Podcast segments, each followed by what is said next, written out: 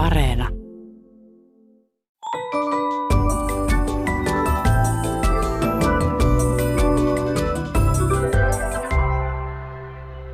Hei, tämä on Aristoteleen kantapää-ohjelma kielen ja todellisuuden villiltä rajaseudulta, ja minä olen Pasi Heikura. Tänään mietimme, onko Aleksis Kiven näytelmällä Olviretki Sloisingenissä yhteyttä hänen oluen juontiinsa. Olemme äimään käkenä ja pähkäilemme erilaisten kelien kokoa. Poikkeuksellisen raju Aila-myrsky koetteli Suomea syyskuun puolivälin tienoilla. Myrskyä osattiin odottaa, joten tiedotusvälineet osasivat varautua siihen ja haastatella ihmisiä myrskyn kourissa monelta kantilta. Tuulet puhalsivat kovaa etenkin Pohjois-Pohjanmaalla, joten oli aivan paikallaan, että Yle Uutisten toimittaja kävi kyselemässä oululaisten myrskyn ihailijoiden mielipiteitä. Tervakaupungin kansalainen pääsikin kertomaan tuulisista tunnelmistaan illan pääuutisissa näin.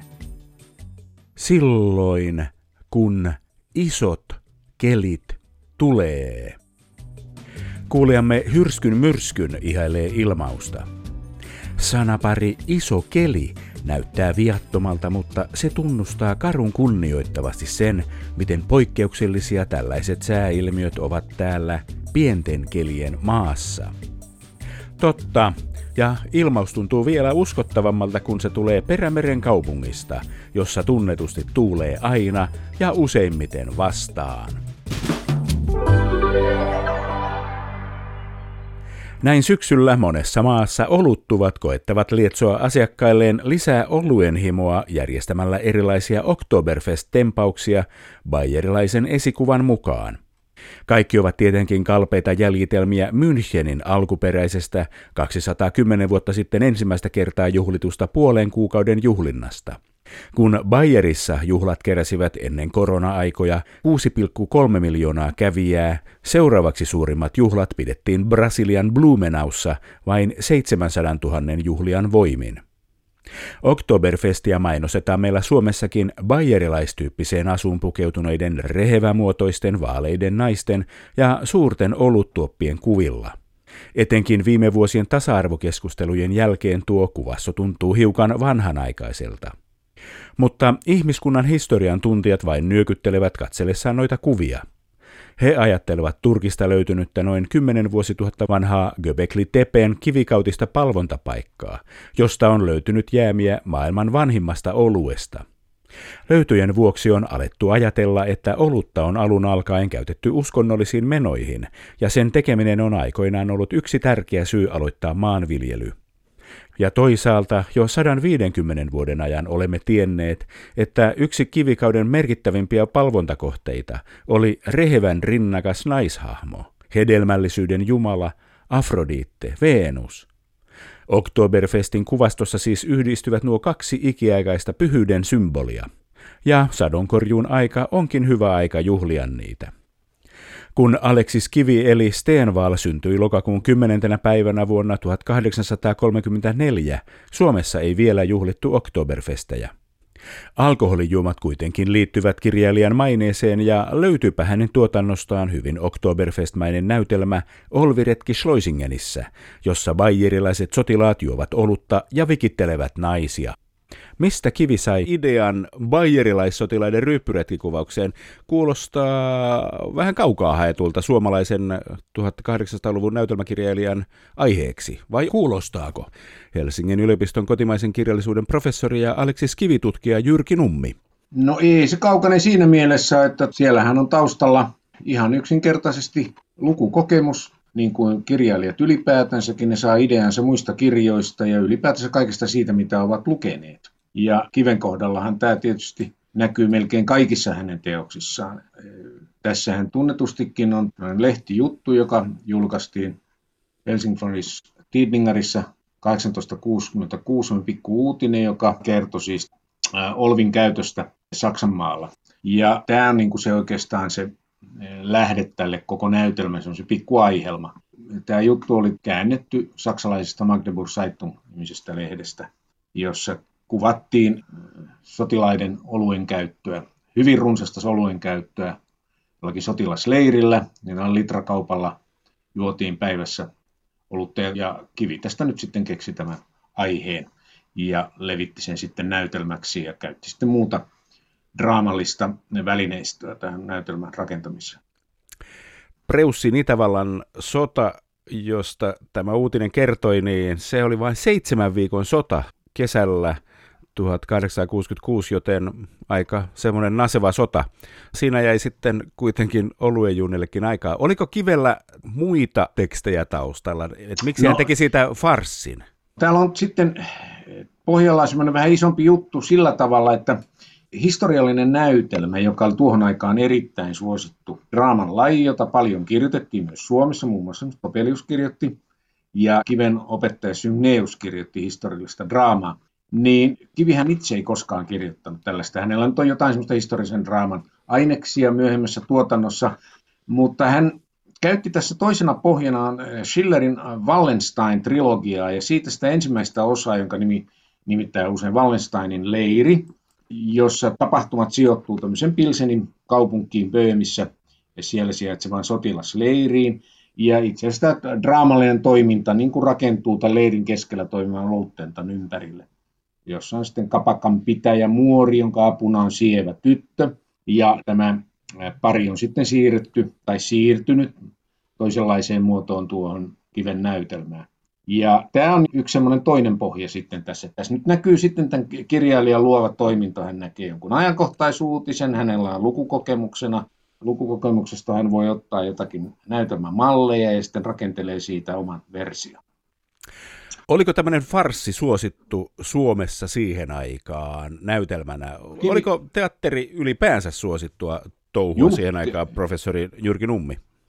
No draamahan oli tuohon aikaan kirjallisuuden lajeista arvostetuinta, ja sillä oli aika suuri sija siis, varsinkin siis sivistyneistön ajavieteharrastuksissa teatterilla. No farssihan on tietysti tämmöinen erityisesti siis nuorelle sopiva laji, ja Kivihän oli seurannut tätä siinä ylioppilasten näytelmäyhtiössä, jossa järjestettiin erilaisia pieniä näytelmät, kokonaisuuksia, ja farssihan on tietysti semmoinen harrastealue, jota sanotaanko opiskelijapolvi hyvin mielellään harrastaa. Ja Kivi oli ollut tässä mukana ja hän varmasti tunsi tätä ihan käytännönkin puolelta tätä, tämän lajin draaman tekemistä. Oliko farsissa ja tässä vakavassa draamassa raju ero siihen aikaan vai harrastivatko sivistyneet ja porvarit myös farssin katsomista siinä, missä vakavaa no, draamaakin? Juu, kyllähän tämä on ollut aina kaikille yhteiskuntaluokille o, tuota, tuttu laji, mutta siitähän on tietysti monenlaista eri alalajia, että on, on tämmöinen maalaisfarssi, jotka on usein karkeita, eroottisia, niissä esimerkiksi juuri alkoholi, runsas alkoholin käyttö on tämmöinen komiikan lähde. Mutta sitten meillä on farssimuotoja, myös tämmöisiä kaupunkimaisia. Ranskassahan farssi oli 1800-luvulla erittäin suosittu laji. Toki sillä oli hieman toisenlaisia nimiä, esimerkiksi vaudeville-nimitystä käytettiin. Näitä boulevardinäytelmiä, ja nämä oli hyvin pitkälle sitten tämmöisiä keskiluokkaan kuvaavia, erottisluontoisia, joskus on käytetty nimityssä sänkykamarifarsseja. Tämä lajityyppi sinänsä on kaikille yhteiskuntaluokille hyvin tuttu, mutta että opiskelijoilla on tietysti tämmöinen ihan oma versio, niihin liittyy usein esimerkiksi tunnettujen henkilöjen naljailua ja tämän tyyppistä. Että tämähän näkyy myös esimerkiksi tässä Olviretkessä sillä tavoin, että siellä on jotakin henkilöitä, joita voi tunnistaa, jos haluaa näin, niin aikalaishahmoiksi. Esimerkiksi tämä Patrick, hän on sellainen mahtaleva henkilö, joka puhuu hyvin ylätyylisesti ja retorisesti. Siitä on esitetty sellainen ajatus, että tämä voisi olla Synneus. Fredrik Synneus, joka oli estetiikan ja nykyiskansain kirjallisuuden professori ja kiven opettaja ja kiven suojelija myös. Ja hän varmasti oli aika mielenkiintoinen hahmo monella tavalla. Hän esimerkiksi oli hyvin innostunut ylipäätään sitä sotilasmeiningistä ja tykkäsi kovasti univormuista. Napoleonista hänellä on ihan oma runokin, Chaseren, joka on hyvin ylevä tyylinen ja ihaileva runo. Eli tämä voisi olla yksi tämmöinen versio sitten tämmöisestä henkilön maalittamisesta, jos näin sanoisi näyttämöllä. Tämä lehtijuttu ilmestyi heinäkuun puolivälissä ja jo syksyllä ystävällämme Aleksis Kivellä oli esittää tämmöinen valmis näytelmä. Mikä oli tämän näytelmän vastaanotto, professori Jyrki Nummi? No siihen aikaan oli tapana, että kirjailija usein luki omaa käsikirjoitustaan ystävilleen, tuttaville ja Kivihän käytti tätä mahdollisuutta saadakseen jonkunnäköistä salonkikritiikkiä työstään. Ja Olviretken kohdallahan tunnetaan tämä tapaus, että hän tuli Helsinkiin lukemaan ystävilleen näytelmää varasi tähän tilaisuuteen runsain määrin olutta. Mutta kun oli jo hyvin varhain varustautunut tälle retkelle ja, ja sitten odotteli näitä ystäviä, ne oli nauttinut sitä olutta sen verran, että oli aika päissään, eikä siitä lukemisesta sitten tullut mitään. Ja Viljo Tarkiainen, varhainen kiven tutkijahan, on otaksunut sitten, että kasikirjoitus on mahdollisesti jäänyt Karlo Bergbumille, joka oli siis kiven ystävä.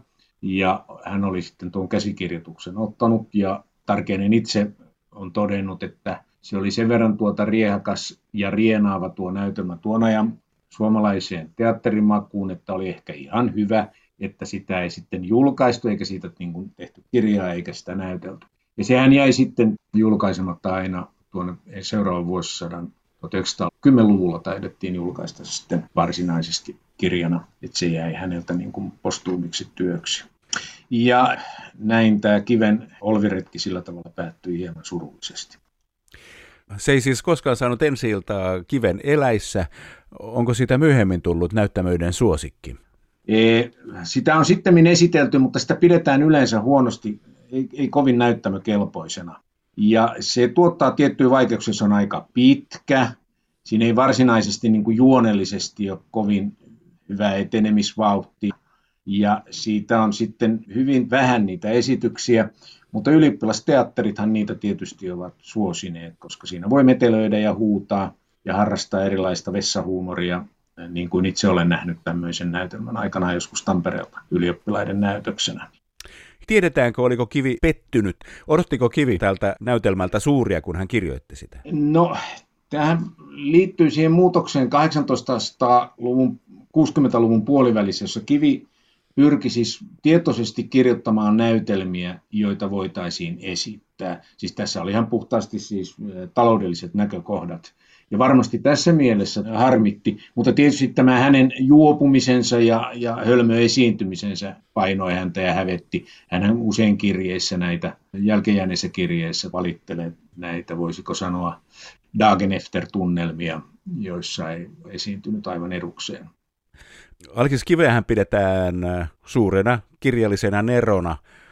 Sitten hän on kuitenkin kirjoittanut tämmöisen näytelmän, jota ei oikein pysty esittämään ja joka on vessahuumoria ja tämmöistä. Onko tämmöisen halpahintaisen farssin tekeminen vaikuttanut tämmöiseen kuvaan Alkis Kivestä kirjallisena nerona, professori Jyrki Nummi? No kivikuvahan yleisesti perustuu näihin, voisiko sanoa, kaikkein tunnetuimpiin näytelmiin. Jos näytelmistä puhutaan Nummisuutari, Kullervo, ehkä Kihlaus, erityisesti Kihlaus ja Nummisuutarit on eniten näytellyitä näytelmiä. Kiven näytelmät muuttuu 1860-luvun puolivälin jälkeen, niihin tulee tämmöinen hyvin idealistinen kerrostuma mukaan. Varmasti juuri monesti näistä erilaisista kaupallisista syistä, ja sitten tietysti Seitsemän veljestä ja myöhemmin, huomattavasti myöhemmin Kiven runous. Mä luulisin, että Olviretki ei ole tässä astiassa kovin painava näytelmä. Päinvastoin siitähän on hyvin monenkilaisia näkemyksiä ja varsinkin varhaisempi tutkimus ja vastaanotto suhtautui siihen vähän semmoisen nolona, että onko Nero tehnyt tämmöisenkin näytelmän. Mutta tämä liittyy luultavasti enemmänkin tähän lajiin, että – että meillä farssia ei ylipäätänsä ole aina arvostettu kovin korkealle. E, ei siis teatterin piirissä eikä varsinkaan tietysti draamakirjallisuuden piirissä. Ne on kevyen oloisia ja se ei ole kaikilla aikoina kirjalliseen makuun oikein riittänyt näiden teosten vetovoima. Näyttelijät ja ohjaajat aina sanoivat, että farssi on kaikkein vaikein laji. Se on näyttämöllä kaikkein vaativin ja haastavin laji. Ja sitten siihen suhtaudutaan sillä, että hohojaa. Kaikki arvostelijat väheksyvät, että se nyt on sellaista farssia. Suomessa ei ole yhtään farssiin erikoistunutta teatteriarvostelijaa, joka osaisi arvioida farssin hienouksia. No kyllä toi on ehkä tuossa on pieni vinha perä kyllä tuossa, että farssiin suhtaudutaan tällä tavoin. Ehkä eri aikoina kirjalliset maut on vähän eri tavoin painottuneita, mutta ehkä Suomessa tämmöinen vakava ja raskasmielinen, syvällinen eri tavoin on ollut hallitseva. Mutta täytyy nyt muistaa, että, farssihan liittyy hyvin helposti tämmöiseen avantgarde-perinteeseen on liitettävissä ja kyllä meillä nyt on tätäkin löytyy tätä puolta meidän teatteritraditiosta. Mutta se on selvää, että ei se ole semmoinen päällimmäinen laji ja, ja hallitseva laji. Se on teatteri kannalta tietysti teknisesti ja näyttelijöiltä erittäin vaativa, vaativa laji, koska kaikki asiat tehdään tietyllä tavalla aika yksinkertaisesti ja, ja sitten pitäisi olla hauska ja sehän on vaikea. No mutta siis, mietitäänpä tätä Aleksis Kiveä. Mies kirjoittaa näytelmän humalaisista hepuista, sitten lukee sitä kavereille, on itse liian humalassa. Tota, tästä tulee mieleen tämä Aleksis Kiven maine Juopon kirjailijan perikuvana. Pidettiinkö häntä juoppona jo hänen elinaikanaan? Ja sitten jatkokysymys, oliko hän juoppokirjailija Jyrki Nummi? Meillä on aika vähäisiä tietoja, oikeastaan semmoisia pitäviä tietoja kivestä henkilönä, että nämä on, nämä on nyt oletuksia. Tiedetään, että alkoholi hänelle maistui ja hän oli mieltynyt siihen, mutta niin hän tuo aikakautena, varsinkin kun näin puhutaan näistä hänen opiskeluvuosistaan, niin en jaksa oikein uskoa, että hän on ollut kovin poikkeava näissä. Nämä tiedot perustuu aika hatarille haastatteluille, aikalaishaastatteluille ja sitten meillä on kirjeissä jonkun verran tämmöistä tilintekoa, kun niin kuin tuossa mainitsinkin, niin seuraavana päivänä mietitään, mitä edellisenä päivänä on ollut tehty. Mutta luulisin, että tuo ehkä painottuu liikaakin sen suhteen, että hän esimerkiksi tuona aktiivikautena 50-luvun lopulta 1870-luvun alkuun – niin hän on tuottanut erittäin monipuolisen, runsaan ja korkealaatuisen kirjallisen tuotannon, joka muodostaa suomalaisessa kirjallisuudessa eräänlaisen klassisen keskuksen, josta lähtee suomalainen runous, suomalainen näytelmä, suomalainen proosa. Niin ei, ei tämä nyt voi olla juopon ja niin kuin usein sanotaan, mielenterveyshäiriöisen ihmisen tuotetta. Oliko tuohon aikaan vielä olemassa tämmöistä juopon kirjailijan myyttiä? No, taiteilijan asemahan oli muuttunut kovasti tuona aikana, että 1800-luvulla taiteilijahan oli omillaan.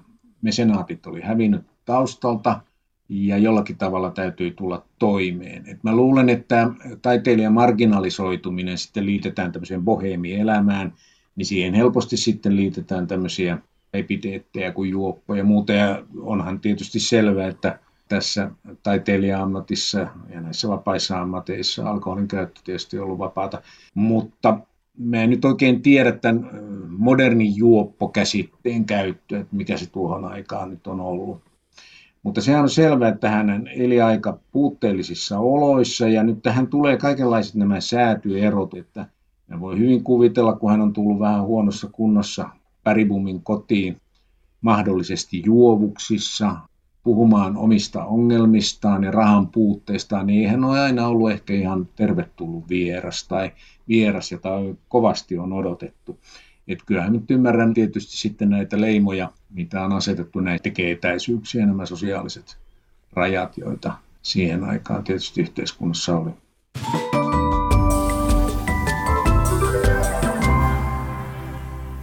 Kansa on taas puhunut. Aristoteleen kantapään ystävä Anonyymi oli löytänyt Iltasanomien verkkosivuilta jutun, jossa Espanjassa vuosia asunut suomalaisnainen kirjoittaa kokemuksistaan Menorkan saarella. Anonyymin huomion oli kiinnittänyt kirjoittajan kommentti Kynteni nousivat pystyyn heti kun joku erehtyi Menorkaa millään tavalla arvostelemaan. Otin sen täysin henkilökohtaisena loukkauksena. Anonyymi pohtii jutun luettuaan, kun kynnet muuttavat asentoa noinkin perusteellisesti, niin mahtaapa se tehdä kipeää. Vähemmän kivulias tapa loukkaantua kotisaaren arvostelusta olisi se, että loukkauksen kohde on karvat pystyssä. Aristoteleen kantapään taustatoimittaja on kuullut, että karvojen ohella joskus tie nousee pystyyn ja asioista voi pitää kiinni kynsin ja hampain, mutta kynsien pystyyn nouseminen tuntuu tarpeettoman väkivaltaiselta. Ehkä tämä kynsille harvinainen ilmiö tapahtuu helpommin silloin, kun henkilö on kynnelle kykenevä. Emme kuitenkaan käy kynsimään kirjoittajaa, vaan juhlavasti nostamme kädet pystyyn luovan ilmaisun kunniaksi.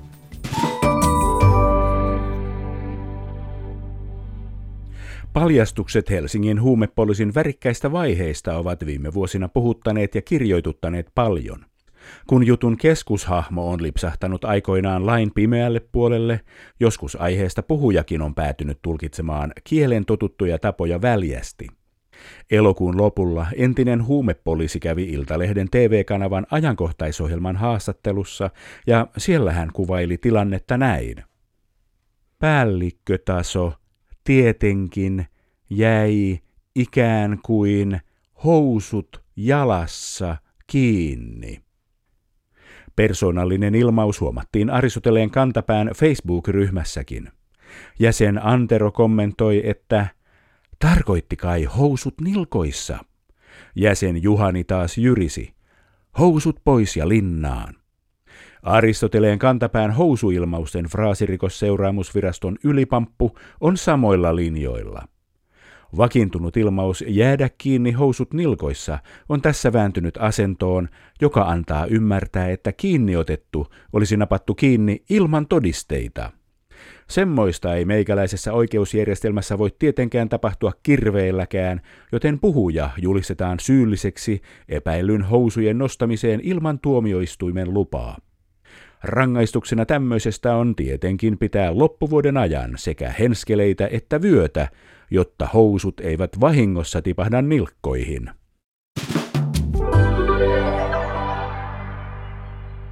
Monet kielemme ilmauksista ovat sillä lailla läpinäkymättömiä, että ne saavat mielikuvituksen lentämään. Niinpä kuulijamme Ralph Freeberry kysyy meiltä seuraavaa. Moni on usein äimän käkenä. Herra Freeberry jatkaa. Kuka on tuo herra äimä, joka pitää ainakin käkilintuja? Ehkä Iisalmelaisen pappissuvun äimäleuksen nuorin Vesa, joka suomensi nimensä. Ensin tuli äimäliin ja nyt äimä. Minä en kuitenkaan halua olla äimän käkenä. Herra Freeberin ällistyksen ja hämmästyksen kohde on monelle tuttu ällistystä ja hämmästystä merkitsevä sanapari. Asia on aikoinaan selvitelty kotimaisten kielten keskuksen sivuilla selityksellä, joka on ehkä vieläkin uskottavampi kuin herra Freeberin ansiokas teoria. Kotuksen tuumailun mukaan kyseessä on kahden sanonnan yhdistelmä. Ensin oli kulmikas, suurisilmäinen nahan ompeluun käytetty neula, jonka nimi on äimä. Siitä tuli pöllämystynyttä merkitsevä ilmaus olla äimänä. Ja kun tämä on yhdistetty humalaista merkitsevään ilmaukseen olla käkenä, ollaan todella ällistyneitä, eli äimän käkenä.